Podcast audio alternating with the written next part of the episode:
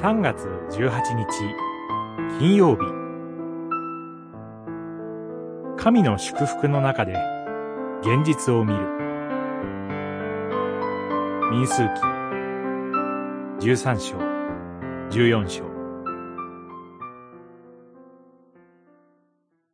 もし我々が主の御心にかなうなら主は我々をあの土地に導き入れ、あの父と蜜の流れる土地を与えてくださるであろ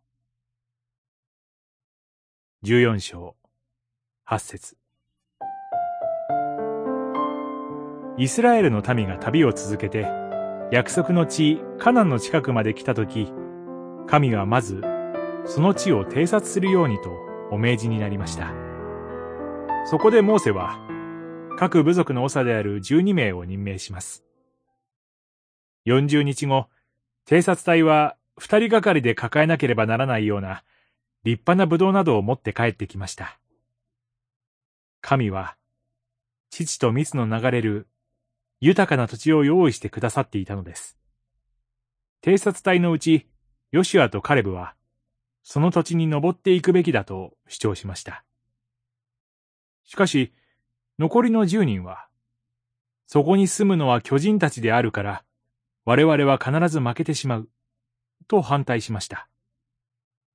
それを聞いて、民全体は恐れにとらわれました。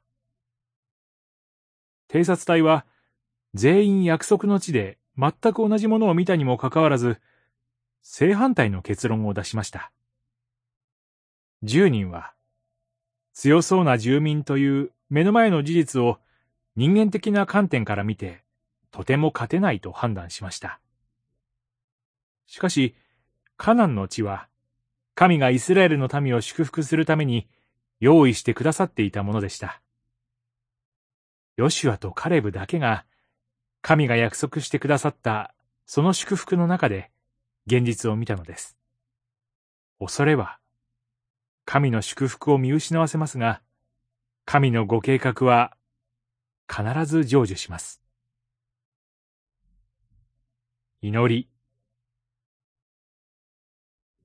私たちの前に広がる世界を神が祝福するために用意してくださったものとして見させてください。